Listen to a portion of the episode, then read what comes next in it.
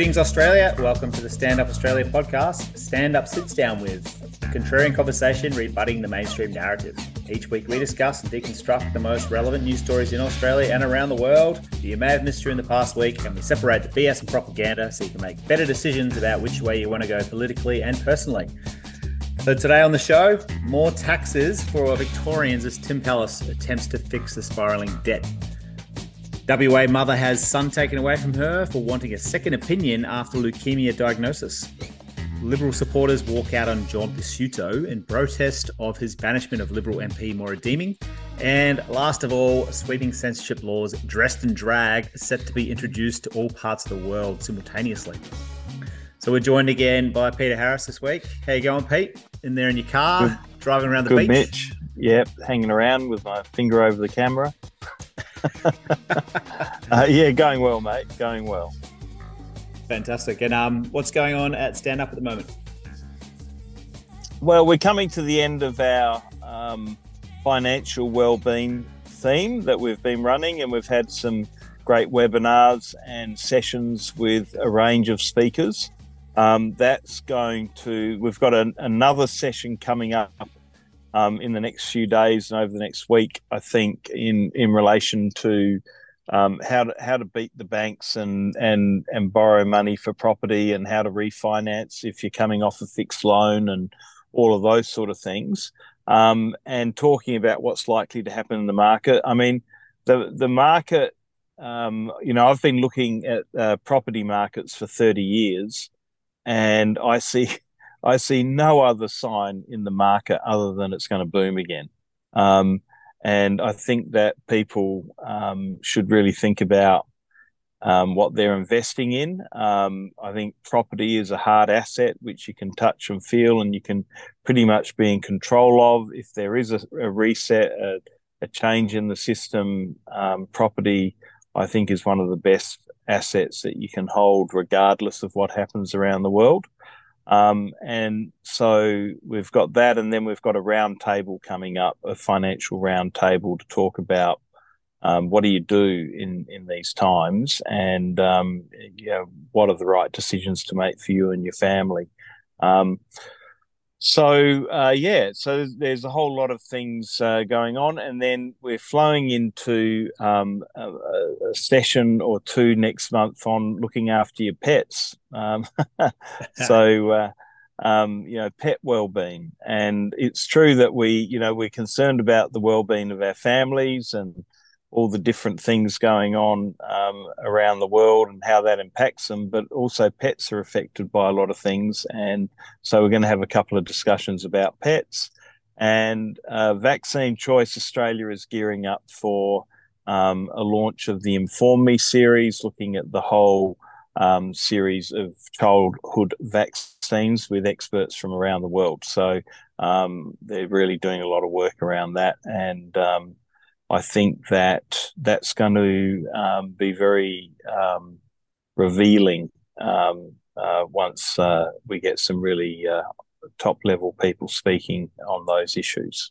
Definitely very relevant now as well. There'd be a lot, a lot of people I reckon who would have come onto our platform probably in the past being like, I believe that vaccines are great not trying to tell anybody what to think, but I think a lot of people would be thinking the opposite right now, or at least doubting what they believe. So, yeah, definitely keep an eye on that. That's going to be a great, a great little series we've got coming up. And if you want to get onto the webinars that Pete was just talking about, just go to the the show notes here. We've got a little link here um, for, to our webinars. We can just go to standupnowaustralia.com and um, .au, sorry, and click on the links there yeah, that'll that'll tell you everything. And you know, I think um, uh, it's it's going to be you know our job at Stand Up Australia is to inform, empower, uh, connect, and activate people.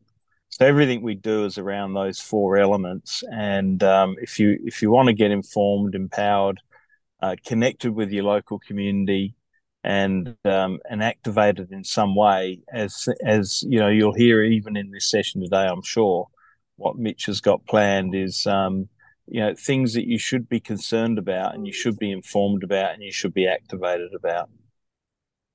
Yeah, yeah, we've had it. We've had quite a few stories to choose from this week. Um, I've just chosen the most relevant ones this week because, uh, you know, some of them we've spoken about, but um, yeah, we might as well get into the first one, eh? Sure. All right. So it feels it always feels like a quiz when you do this. but uh, you sometimes I, I, sit here and wonder, will I know anything about this topic? funnily enough, you always do. So yeah. so the first one here you'll know a lot about because uh, it's about the Victorian budget. So the Victorian budget is uh, Tim Pallas has just released this today. This is on the sorry yesterday, the twenty second of May. Uh, this is an article from the Age, and I'm just going to share my screen so that everybody can see.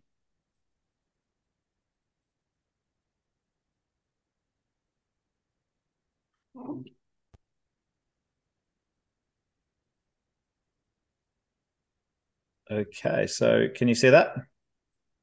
Yeah, I can. I can see that. Uh, uh it's it, it's complete media misrepresentation because it's not the Victorian budget; it's a, it's Victorian shambles.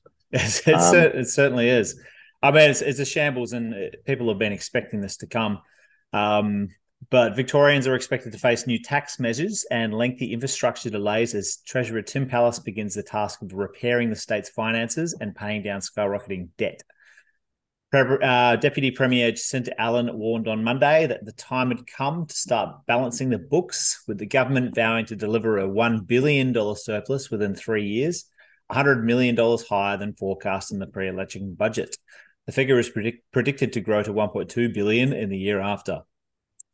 So this he sort of put forward that they're going to be taxing big businesses um, and property. So now we were just talking about property off off air, and you just mentioned it then as well. So um, what do you think this is going to do to the state as far as you know investment for businesses and um, development development and all sorts of stuff like that? Uh, well, I, th- I think um, you know you look at it pragmatically, and people might say, "Well, people just suck it up." Well, I think people are getting sick of sucking it up, um, particularly in Victoria. Um, and um, you know, how about Dan Andrews gets rid of his 500 strong personal staff that's been reported in the media uh, for for starters, so. Um, he can demonstrate some personal sacrifice that he's making to make the budget right that he and Tim destroyed. Um, no, no one else has done this. So the guy that wrecked the budget is now repairing it, and he's not really repairing it. He's just stealing more money off Victorians. And um, the people that pay a big business, and big business should pay, I think, a differentiated tax because um, they they have an advantage over small business. Um, and um, and he's also um, going to um, charge more taxes on on property investors, developers, and the like. Well, it's becoming pretty unaffordable to develop or to buy property in Victoria as it stands, and um, at some at some point, uh, as they did during the lockdowns, people leave. Um, and guess what? It makes uh, the the budget deficit greater because you've got less contributors to the economy. So this is this is like um, this is like a cost-centered controller um, implementing all of their uh, cost changes and increasing revenue without consideration or concern of the consumer, the customer, and the customer ultimately just walks away because they're not getting what they want anymore. Um, and and this is a big, big problem for Victoria. People have shown a propensity to leave this state because of the actions of these of these guys, uh, Dan and Tim. and I'm, I'm one of them. and you're one of them, and I am. I know many others, um, and and um, that's going to continue. The exodus is going to continue, and the contributors to state funds is going to diminish further, and they're going to get into more hot water. So they just actually need to start thinking creatively. And by the way, this is at a time, don't forget, th- this budget has hit complete shambles. So this state has fallen into total financial disarray during a record period of employment, during record profits, and I would actually say gouging by corporations on the consumer. You know, we, we hear about inflation, and um, and and what we are seeing is record corporate receipts into the tax office. So um, what corporates have done is they've gouged consumers with higher prices, blaming lockdowns and supply chain issues. But the truth is now known is that they've just been putting up their prices and gouging consumers. Um, and and so this Victorian budget has collapsed amidst record revenues, record receipts, um, and you can't keep thrashing uh, property developers. You can't keep thrashing property investors, the small guys, um, for every time your budget falls into disarray. And it seems a regular occurrence in Victoria. So I think that um, what this leads to is a larger exodus from Victoria, less investment in Victoria. Um, and Victoria contracts um, its degree of influence in Australia because it's been led by cost driven people who only can use their creative capacity when they overspend to think about just taxing the consumer more. That, that's what it is. And you and I both know that an increase in taxes against big business is an increase in taxes to the consumers that use those business businesses. Yes. Yep. So it's always the end consumer that pays for the the um, indulgences of the likes of Dan Andrews and and and the treasurer Tim Palaszczuk and and all these other guys that willy, uh, will, willingly spend taxpayer funds without due care and without consideration, they always come back to the consumer for more. And this is this just highlights the thing that I've said previously. Sooner or later, the consumer will revolt. And I can tell you now, there are lawyers out there, there are all sorts of people out there making plans to actually um, remove themselves from this system legally because this system actually is broken. This system is not lawful. And uh, people are beginning to question very, very widely about the legitimacy of government in Victoria and Australia for that matter. Yeah, I mean, what do you mean by removing themselves legally from the system? Well, you know, they're they're they're a group setting up um, with their own property registries. Yeah. Who said we have to be part of the Victorian Government State Revenue Office um, property registry? Um, what where where did they get the authority to set that up?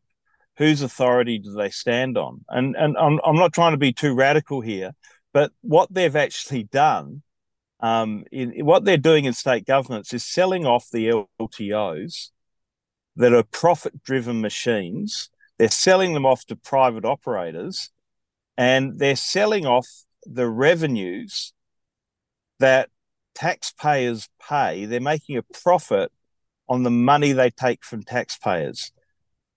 They're, they're taking their capital gain and pocketing it, and they'll still get their, their royalties and so on. But I never agreed to that as a property owner. You know, the fight the fight is starting, Mitch. This the collapse of this system is starting because greedy people in elite positions are abusing the people. And and people aren't going to tolerate it. Yeah, well, it's the end of the Roman Empire again, isn't it? Yep. And the Roman Empire, like every other empire, ends and and it all changes.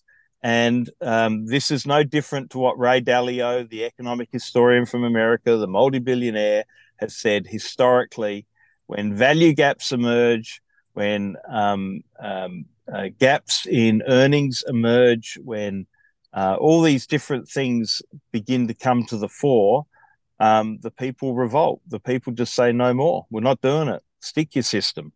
And um, that's, that's, you know, in my mind, um, uh, people will tell the Victorian government to stick their system by initially leaving, but sooner or later it will come to a collapse. Yeah, yeah, it certainly will. That happens when the cost of living crisis gets to a point where it it's really starts affecting the people that didn't used to. Um, yeah, well, three, three, you know, Stephen Smith um, from Deloitte Economics um, recently said that 300,000 Australian families can are not under mortgage stress. They have got less income than they have expenses. Mm. Now that that creates a contagion throughout the entire economy. And look, the government has uh, the federal government has um, has presented a, a, budget surplus off, um, you know, Deloitte Economics calls it tailwinds off the economy. You know, record prices for commodities, um, record corporate profits, record individuals paying tax because employment is so low, uh, record income into property because you've got a less than 1% revenue uh, vacancy rate around the country. You know, everything is running at full gear, and that's how they created a surplus. But this hides the billions and trillions of dollars of wastage that we have seen and we're going to see if the people don't stand up against it. Oh man, it's it's just it always blows my mind how corrupt the system is every time I hear you talk about it, and it just brings up more and more stuff, and you're just like, my God, where do you start? Well, but, you start by replacing the system. I think. I think that's the only thing you can do. And there are clever people out there uh, doing some really good work in that respect. And I think that, um, you know, I'm I'm not an anti-system person, but I'm bloody angry with the way they're treating um, uh, the consumers and and taxpayers, and I'm bloody angry the way they're leaving our country very, very vulnerable to foreign interests. Um, so, you know, it's great to spend billions and trillions of dollars on, on nuclear submarines and put the Premier of South Australia on the front page of the newspaper here with the ambassador of the US, um, Kennedy, and um, and say, you know, how well we are working together. But what about fuel? What about the fuel we don't refine anymore? And what about um, the ships that bring in our fuel and what about the two to three weeks worth of fuel reserves that we have? Um, and what if they start attacking our fuel reserves? Submarines in 20 years aren't going to do a single thing to help our country sort that problem out. No, no, they're not. And what you're describing as well is just it's basically rather than being a government, it's just a corporation there to make profits now, isn't it? Like, well, it seems that way. I got no problem with got no problem with a government, traditional government, where it's there for the people, essentially run by the people. But now it's it's treated as a career, a job, a place to get fat and wealthy, rather than what it should be. Mm. Well, th- that's right, and and and it's always at the expense of the consumer. Like these new um, newfangled um, privatized LTOs are fiddling with the words on our titles. Um, and uh, what does that mean for property owners? And I'd encourage people to go and listen to the webinar and the supplementary question time that we I did on the weekend with Michael O'Brien, who's been challenging the government on property law issues for 25 years. I mean, it, it's worth it's worth going back and listening to that. Um, you can get that off the Stand Up Australia website. Um, but there is um, there is so much corruption, so many problems um, and you can unravel it, but um, we shouldn't have to. We shouldn't. The consumer, the taxpayer, um, the citizens of our country have got rights that have been ignored. Yep. Yep. Yeah. So let's hope that um, comes to a, you know, just comes into the public focus a bit more in the next, you know, hopefully very shortly in the next couple mm. of years, and we can start to make those changes you know, the, the debt spiraling out federally as well. We're looking at $1 trillion in the next two years. So, um, you know, it's not just Victoria that's struggling, it's the whole country. Uh, Victoria, the most by the looks of it. But um, yeah. Well, in, in, in, respect to our debt federally, um, you know, in comparison to other countries, um, we are not indebted anywhere like other countries are. Um, so um, that that paves the way for further government spending, because it seems to me that it's quite acceptable for countries to have debt greater than their GDP.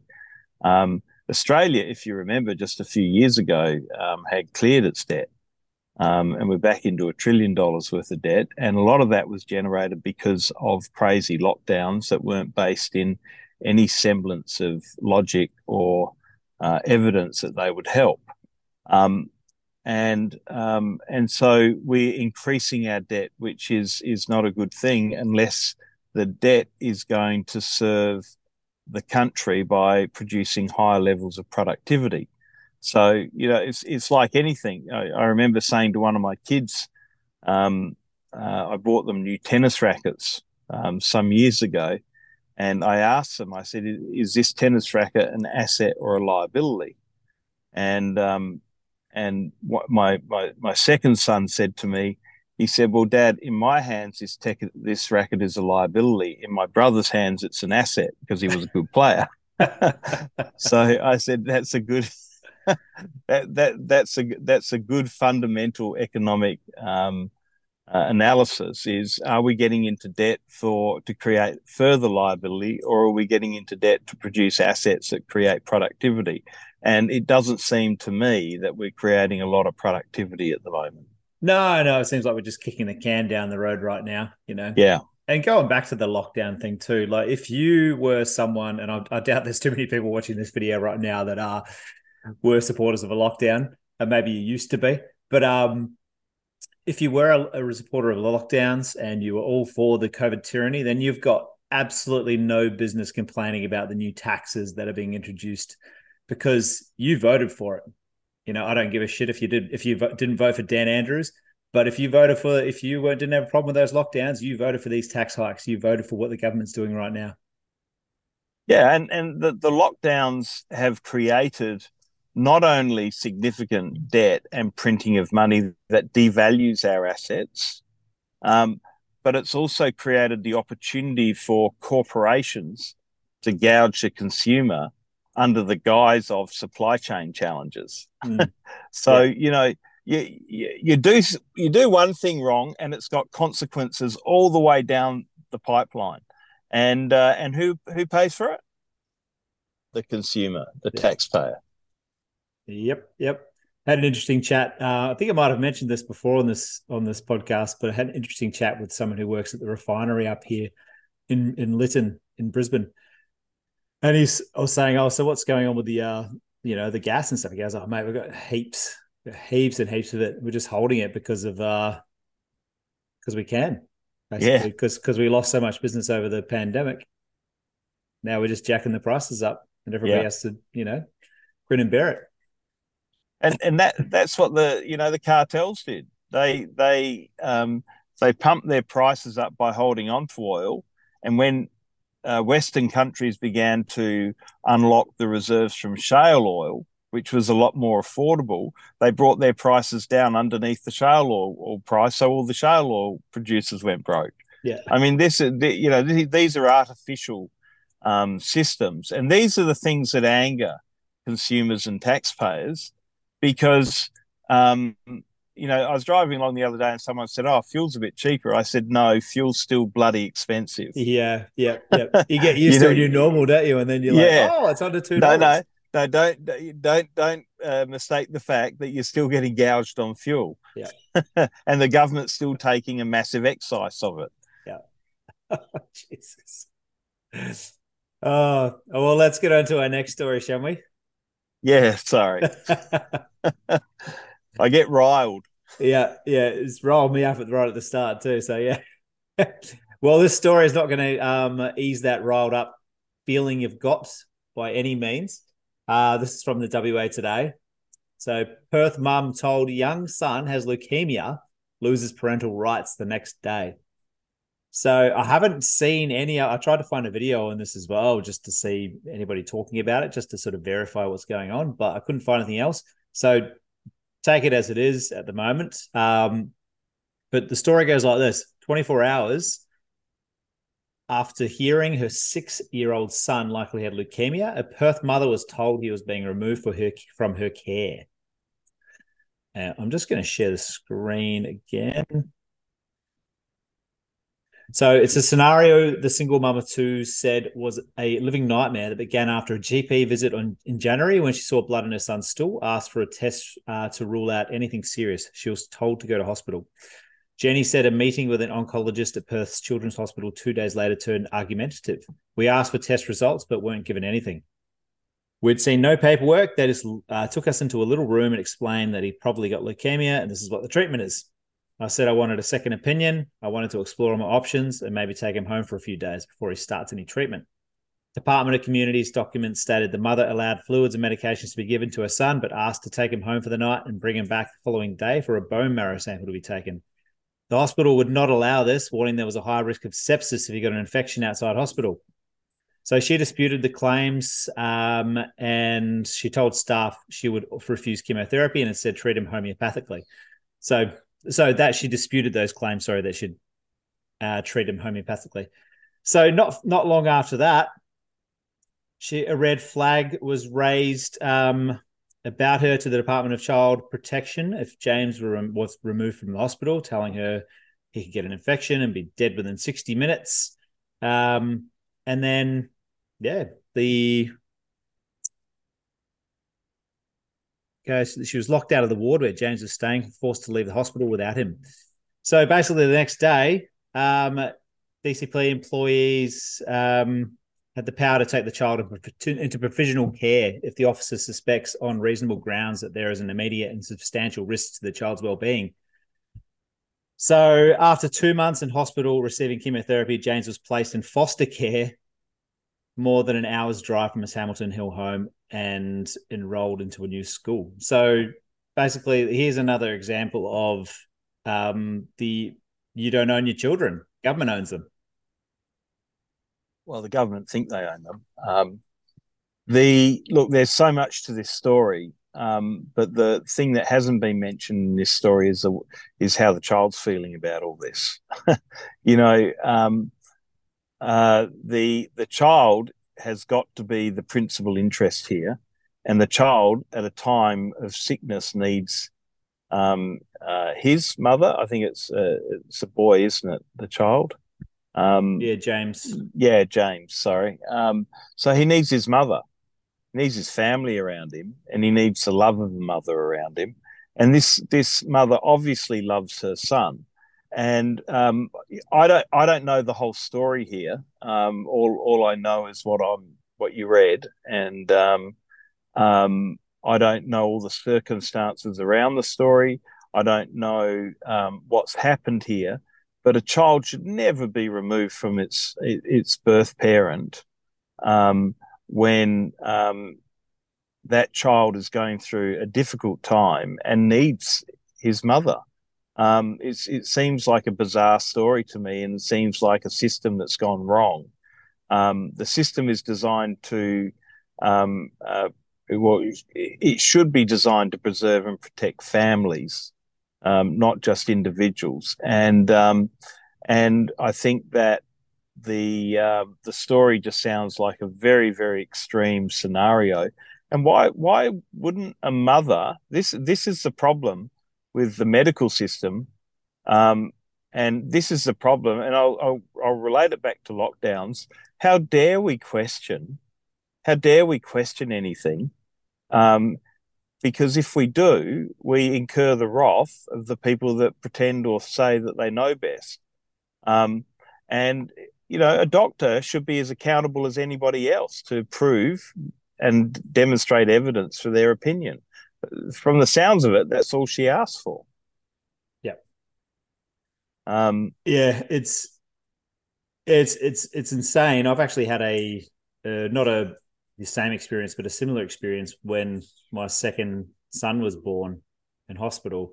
Um, we actually had a we went to get a home birth, but in the end we had to go to the hospital. Uh, and what happened in there was crazy. We had to get a blood test a couple of months beforehand. So we did that, and they found something called an anti C, anti C body. Um, mm. And it's only an only issue if it if it if it comes from the father, it can do something genetically there. So I, I did a bit of research, and I was like, well, I don't have it. I got tested. I didn't have it, so it wasn't a problem.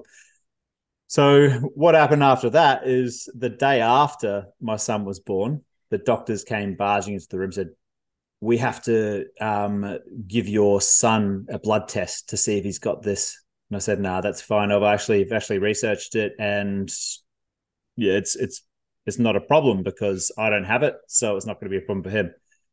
And they kept at it. No, I really recommend you do it. I said, no, it's not going to happen. So they they did it again. I said, look, I've said no. Now please leave. So they did.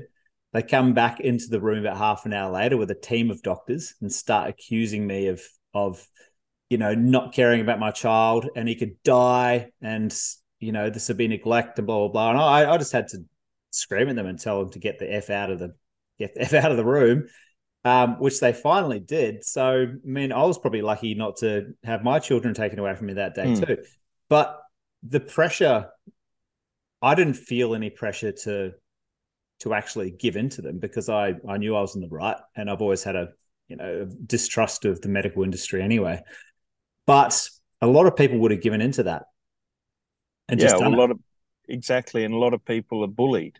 Um, the the reality is that this all, of course, diminishes the trust in the system because um, we don't really know what happened other than the system took a child away from a mother. And we're questioning why, and it doesn't seem logical. Yep. Um, so all of this um, just builds distrust um, between government and the people. And and you know whether it's a budget whether it's a health decision whether it's a lockdown whether it's a virus whatever it is the less trust you have in a democracy like australia the system collapses. The system here is premised on the trust of the people yeah well there's not a lot of trust in the medical system anymore especially after what's happened recently um you know i find it really interesting in this article too that you know, the main concern they have here was that she refused the leukemia treatment, the chemotherapy. So the the the the chemicals that would probably make him more sick, maybe. Uh, you know, I've heard a lot of for and against cancer treatments like that. But in the end, it's her child. She should be able to treat the child any way they want. If she wants to treat the child homeopathically, which she is saying in the article that she is refusing that she said that, Mm. But even even even if she does want to treat her child homeopathically, it should be the, the family's choice. Yeah, I, look, I, I, think that um, this is a tough one um, because I think that families need to be able to um, make make their own choices. Um, you know, I, I, know of people that have recently been diagnosed with cancer, um, and they want to give both systems a go. Um, uh, because they want to give themselves the best chance of survival. Um, and um, I think, you know, the culture of a family is the culture of a family. Um, you know, you hear great stories, you hear miracles of people that um, went down a pathway outside of the system and survived. You also hear disasters. Um, yeah. So I think that um, there's got to be balance in everything. Um, we have we have due responsibility um, to um, make the right choices for our kids, whether it be um, whether they get diabetes because we fill them full of sugar every day or not. You know, to me, all, all of those decisions have an impact here. Um, if someone's living a healthy life and they're wanting to maintain that healthy lifestyle for a child and they're wanting a second opinion, they're entitled to a second opinion. And if the hospital is suddenly of the opinion that the child could die within 60 minutes outside a hospital, um, and by the way, hospitals um, have the most aggressive viruses of anywhere in the world. So, you know, I, I, don't see the point of the argument. But, you know, you've got a situation where um, uh, there's got to be logic and common sense, and a child needs its mother when it's when it's unwell. Certainly does. Certainly does. Let's hope the the mother gets the child back because it looks like still in foster care and they want to keep him there for another two years. So mm. yeah, let's hope that has a happy ending. Well, it'll it, you know the people in WA need to stand up for this family. Um, you know, and look, I'm I'm a little bit hesitant on this story because I don't know all the details. Um, and and you know we we don't trust media that much that much in terms of getting an accurate picture. So, you know, on face value, it all seems screwed up. Definitely, certainly does. But let's not take it as gospel right now. We'll see what happens. Yeah, um, but we should try and find out more and maybe do a follow up um, on the story. Um, and you know, let's sorry about that. Let's find out what you know um, what the follow up is in this situation. Yeah, I'm sure there'll be more. I know there was the story a few weeks back about the lady that was being withheld treatment because she didn't like a heart transplant because she didn't have a yeah. um, a vaccine. So, and that's I heard that in New South Wales, and I heard that the yep. the system came out and said that's not true. I don't know, but um, yeah, it is true because someone someone we both know is um, involved in it at the moment. So it's um, yeah. Well, I, you know, there's a lawyer that's working very hard right now um, uh, against the Victorian government uh, because his mother died because they refused to operate on her because she refused the vaccine. Um, and he's now dedicated his entire life to bringing down the Victorian government, um, and and in particular the chief health officer, who he blames for all this madness. What's happened during this last few years? There's a lot of angry people yeah, yeah. We've got a lot of people after him now, doesn't he? Old um, the chief health officer. He's he's yeah. been in court a few times lately. So. Yes, yeah. Right. Well, our next story we've got is about the Liberal Party, um, the whatever's left of it anyway. So, mm. So Victorian Liberal leader John Pesutto booed by Moira Deeming supporters at state council. So I'll just play this clip you can see um, you can see how actually how old the the supporter base is there, and also what's going on. Hang on.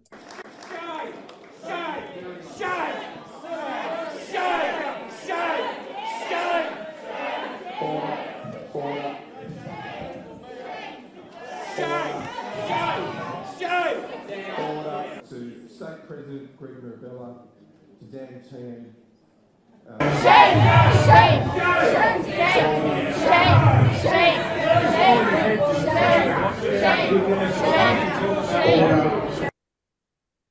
So there's a bit of a mass walkout there. Um, he's not really winning many friends, John Pesutto, with this whole thing. And there's, I'm not, I'm sure everybody's up on what happened with her but she basically she went to a, a rally for women um, against you know men being able to just say they're women and start using change rooms and compete in women's sports and all sorts of stuff. Whatever anybody thinks about that, that's fine. But she's allowed her own opinion, and traditionally that would be something that Liberal Party would be would get on board, um, which doesn't seem to be the case anymore. She's been expelled from the party, and John Pesutto seems to be trying to turn the Liberal Party into more of a, a Labor and Greens Party light version. Um, I'm not sure what your opinion about this is, but I'm sure you've got one, considering you know your political ties. Um, well, um, you know, good. Robert Menzies would be rolling in his grave, wouldn't he? Um, when when you when you really think about it, I mean, um, there's no unity in that party, um, not in the Victorian branch, not in the Australian party. Um, there, there's disparate views and perspectives and different things happening, and people jostling for their philosophy to override everybody else's philosophy. Um, and meanwhile, you've got a government who, by default, won the election. Um, this this is um, just the ongoing collapse of the existing political system. Um, and um, whether whether it's vilification of an individual or vilification of a group or whatever it might be, they seem to um, never be able to make the right decision. And the the Liberal Party, you know, there are some there are some people in there um, that uh, have got some good views, and uh, like any other group of people, but unfortunately, the overall um, trajectory of this party is is um, destruction. um, because without unity, um, they're going to collapse. They're going to fail. Yeah, well, they don't, have, they don't have a lot of unity, and there's not much from the leader of the federal Liberal Party either. Listen to this. This morning, opposition leader Peter Dutton was questioned about Moira Deeming's expulsion on ABC Radio. He was asked whether there is a place in the Liberal Party for people who hold similar views to Moira Deeming. Is there a place in the party for people like her? Well, Patricia, as I said to you last time when we when we spoke, uh, the issues in Victoria uh, are an issue for, for the leader there. I, I, think you need to look at individual cases uh, about what people have said and their beliefs, and uh, and people have people have strong views on, on a range of issues, including sh- gender. Should they be uh, allowed in the party? Well, the, the Liberal Party, uh, like the Labor Party, um, has a broad membership, and I I encourage that. So you know you're not you're not really getting much, are you? From he either knows just nothing about it at all, or he's just too afraid to to make a stand on anything. What's the problem all of these politicians really have? They just try to keep as many people happy as possible, but the um, the the value divides are growing, um, and you know this the, this woke agenda and all of these elements that really fly in the face of the historic um, ideology of our country um, are causing massive tensions. Um, so um, we're ruling for minorities rather than ruling for majorities. And um, I I don't care what people do. I don't think we should regulate um, how people want to behave. We've got we've got various codes of law um, where people, if someone rips someone off, or if someone treats someone badly, or if um, someone does the wrong thing by someone, that, you know they they can be prosecuted in in the courts. Um, but why are we getting involved in all this stuff? Um, and if someone mm. goes to a rally um, um, to support protesters and they believe in that issue, sure, the party can make the decision whether to expel them or not, but they do so with consequences. And the consequences you can clearly see are division. And if they don't understand that, I mean, that's what Scott Morrison didn't understand. He divided our country, he divided our families. He uh, was a terrible, terrible leader for this country. Um, and um, and division uh, kills uh, organisations. It's destroyed the Liberal Party um, to date, and I don't see the Liberal Party ever forming government again in their current form. Um, and I know there are people in the Liberal Party fighting hard to try and um, um uh, bring it back to its former glory, but there'll come a point where the people realise it's dead. 35% of the people in Australia at the last federal election realised that both Labor and Liberal were dead. Um, it's not far off a majority, and that major- and that number will grow at the next election. Um, and whether it stops either one of them ruling, I'm not sure. But I think that that's what they deserve. They've they've they've treated the people of Australia with contempt. They continue to do so. They continue to make these massive decisions that obligate us for generations, and the and without the people having a say.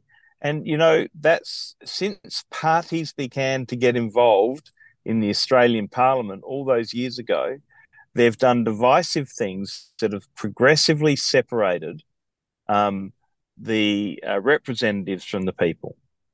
And, uh, and, you know, the people of Australia need their country back. Uh, it's a wealthy country. Um, you know we, we've we've got a massive supply of gold. We could fix a whole lot of currency issues around our our world. Um, these fiat currencies that are valueless, um, and uh, and you know I think that um, we have so much potential to be a major influencer and player around the world. Um, yet we get caught in these silly arguments and these silly agendas that um, mean nothing to the average person. Yeah, they don't mean anything to the average person. It's it's very silly the Liberal Party is getting stuck in that because I just watched the thing with um, Katherine Devis or Devies, however you say her name. She's mm. from the one from New South Wales that got slammed at the last one, but basically having the same views is Moira Deeming.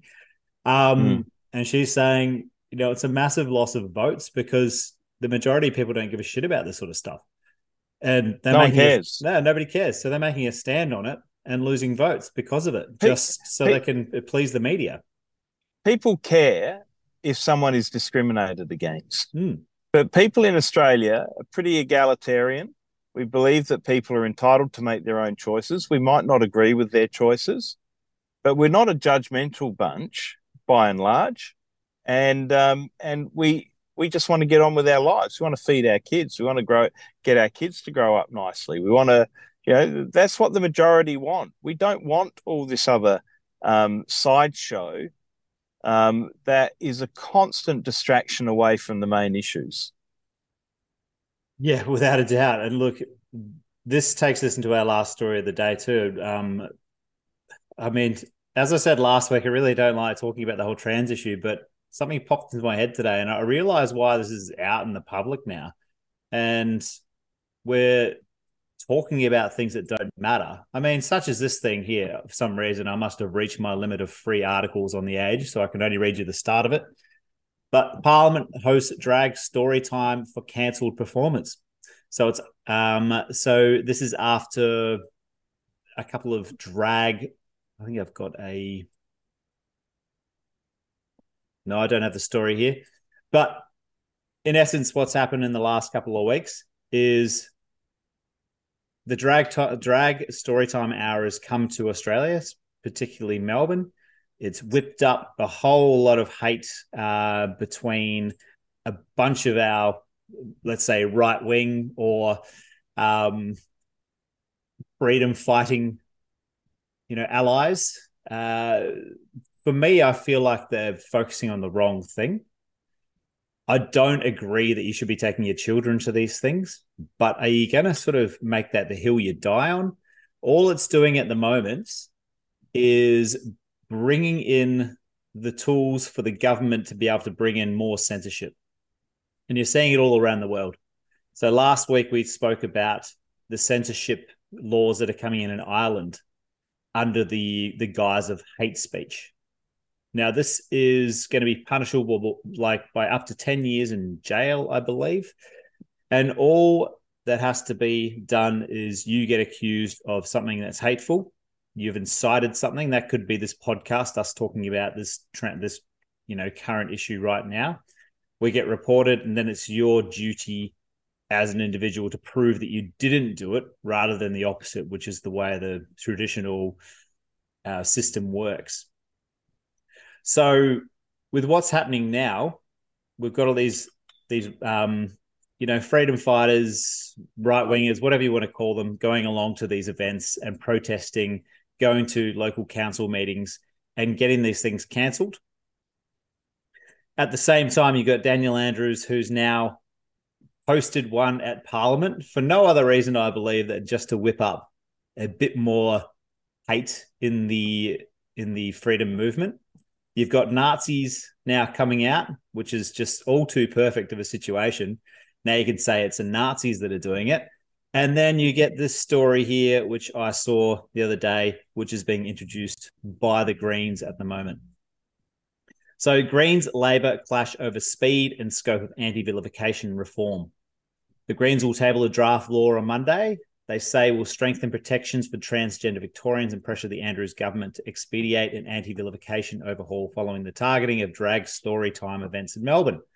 The bill is likely to reignite a debate over the line between free speech and hate speech at a time when Greens and Liberal Party are grappling with these issues within their own ranks. So I hope you're following me here, Pete, um, about what I'm trying to get to. But with these laws that are really coming in, you've just seen another one in the states at the moment. They're going to be setting up a, com- a completely new uh, federal bureau to police the internet under the guise of AI. So they want to go after new tech companies, but in there they've also put in social media companies. So they're going to be going around policing the internet to see if anything is hateful being said, and if you don't take it down, you'll get a fine or you'll be imprisoned. So we're we're getting very close to a society right now And we're not doing anything to help this to go away by overreacting to small things like drag queen story hour. Uh, to, you know, we're all being distracted and funneled into this um, dystopian technocracy. Mm.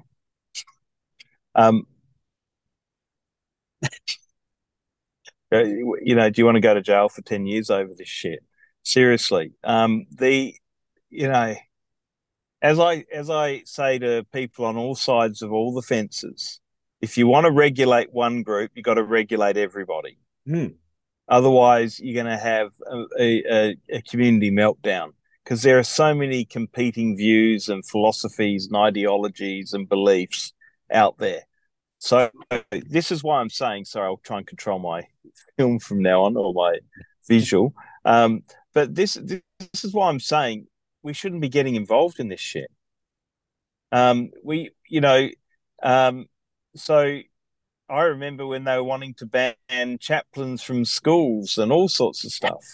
Um, so, but now it's okay to take the kids to a drag queen story um, time. You know, I, I think families and and families and parents in particular need to be charged with the fact that they're responsible and that they're adults and they can exercise some common sense. Um, who who are the government to control where you take a kid? Mm. Um, and why are we even having a discussion about it? I mean, obviously, we don't want to take a kid to something that's going to endanger them or something that is going to um, be emotionally uh, destructive for them. And and and parents have got to be responsible for this. So we we're having all these arguments and discussions about all of these um, divides in our society rather than the things that can unite us. And the real problem here is everybody feels they've got to be right and that they should not be um, vilified for what they believe in, no matter how crazy their belief gets, no matter how crazy um, the system allows people to get. Um, we we all have this view that we should be entitled to our own views, and um, and I think we've always lived that way. Societies and communities have always lived this this way, but now we're wanting to regulate and control and prosecute people for expressing their views. And um, you know, look, there I understand there are views in a society um, that are destructive, and there are other regulations and systems that deal with some of the um, things that might incite crime against people. But for God's sakes, let's get on with stuff that is going to have a significant impact or influence over our world rather than these side fringe issues that a few people are fighting about. Um, you know, I mean, the, the whole thing, in my estimation, is people should be free to to live their lives the way they want as long as they're not damaging other people. Yes, and if they do damage other people, we've got laws for that. You exactly. Know, we've, we've, got laws. You get ret- you get retribution. You get you get locked up. You know, unfortunately, the world isn't the perfect place. We can't prevent people from being hurt. It's people get hurt, and then it's you know it's the job of the law to come down on those people, as long as they're just laws. So we can't go around just, you know, and what I'm, I guess what I'm trying to say here is that as anybody who's listening to this, we don't want to be told what to do by the government. But the last thing we should be doing is going to the government to try and stop other people from doing what they want to do. And even if you don't agree with it, look what's happening now. You know, we're just being distracted by this monstrosity of a situation. Yeah. And look, Ru- Ruby and I, when we were running the stand up tour, we had CEOs of councils shutting down our event and blocking us from hiring their venues because they didn't like our message. And um, when we asked them, well, what is our message? What do you think our message is? They said, well, we don't know, but we don't like it. That's vilification. They should go to jail for that, according to all this crap. But you know what? We just took it on the chin and went to another venue. And and and really they shouldn't have done what they did. And we we got them sent quite a few thousand letters um, of complaint. and and their communities were in uproar over the fact that the, the council had tried to control messages that the community could hear. But at the end of the day, um, where are we going with all of this? What are we doing? Um, and and who? The, it seems to me the people that say they need vilification laws are the ones vilifying everybody. Yeah, yeah, yeah. I, I think I think you're right there. You know, it's um, I am what you say you are, which is mm. a, a saying that a podcaster I listen to says all the time. So I look. I think. I think that um, everyone's entitled to their own opinions and beliefs and and and ideals and ideologies and all those sort of things. And as I've said, as long as it doesn't harm another person, then so be it. Um, a lot of people don't like that uh, that that level of freedom. But if you try and control X over here, Y over here is going to um, um, jump up and down. So you, you're on a pathway to nowhere. Yep. I, I, I don't know if I handled that one that well. I you know I just get so perplexed by what, what people are trying to achieve here, and you know a lot of people say it's you know um, trying to control the direction of society and all those sort of things. Well, you know there are people vying to do that every day of every week in every in every dimension of the world. Yeah, well, I, I, think you handled it really well. I mean, I think we come across as very similar views here. You know, if you step out, step out of the circle we're in right now, and just look look in, and what you see is a government stoking up fire between the left and the right. So they fight against each other and don't pay any attention to what the government's doing. And that's exactly yep. what this is. And it's not a it's not that big an issue. It's like the whole trans the whole trans thing is like less than 0.1% of the population. That's the point, isn't it? And we're all fighting over it. Let's just get over it. Like, just go, well, if you want to be trans, sweet as, there's going to be some kooks, there's going to be some crazy people. And, and who gives a crap about what Bud Light's doing about, you know, who, ca- who cares what their sales are like because they've put this transgender Dylan Mulvaney in there. You know, it's it's all entertaining, but that's what the news has become entertainment for mm. people. Let's mm. step outside that circle, look in, and see what's really going on. And I hope that we have been able to express that um, on this podcast this week. It's really hard to do a lot of the time. It's really hard to get across, but yeah, let, us hope we did. Yeah. Um, well, thank, thanks, Mitch. I always uh, enjoy chatting with you. And uh, thanks for inviting me back again. And um, yeah, thank you. No worries. We'll uh, chat to you again shortly. And um, yeah. yeah. Take, and, um, take care once again, get onto these these uh, webinars in the next couple of weeks. We got two in the next couple of weeks. So yes. um, jump onto the website, uh, register for them, uh, drop a small donation, and reap the benefits of the knowledge that we're putting out there.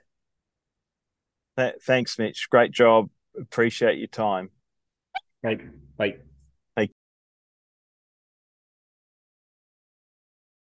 final straw, which compelled me to challenge the government head on, was discovering that school policies and curriculums had been radically altered to remove almost every child safeguarding standard that we'd had. Primary school children were being subjected to erotic sexual content. Female students no longer had the right to single sex sports teams, toilets, or change rooms. I realised then that my teaching career was over because I simply would not ever do the things that I was being asked to do. I would never ask students to tell the class which sexual experiences they'd had and which they were willing to do. I would never tell girls to bind their breasts. I would never accuse gay students of being transphobic.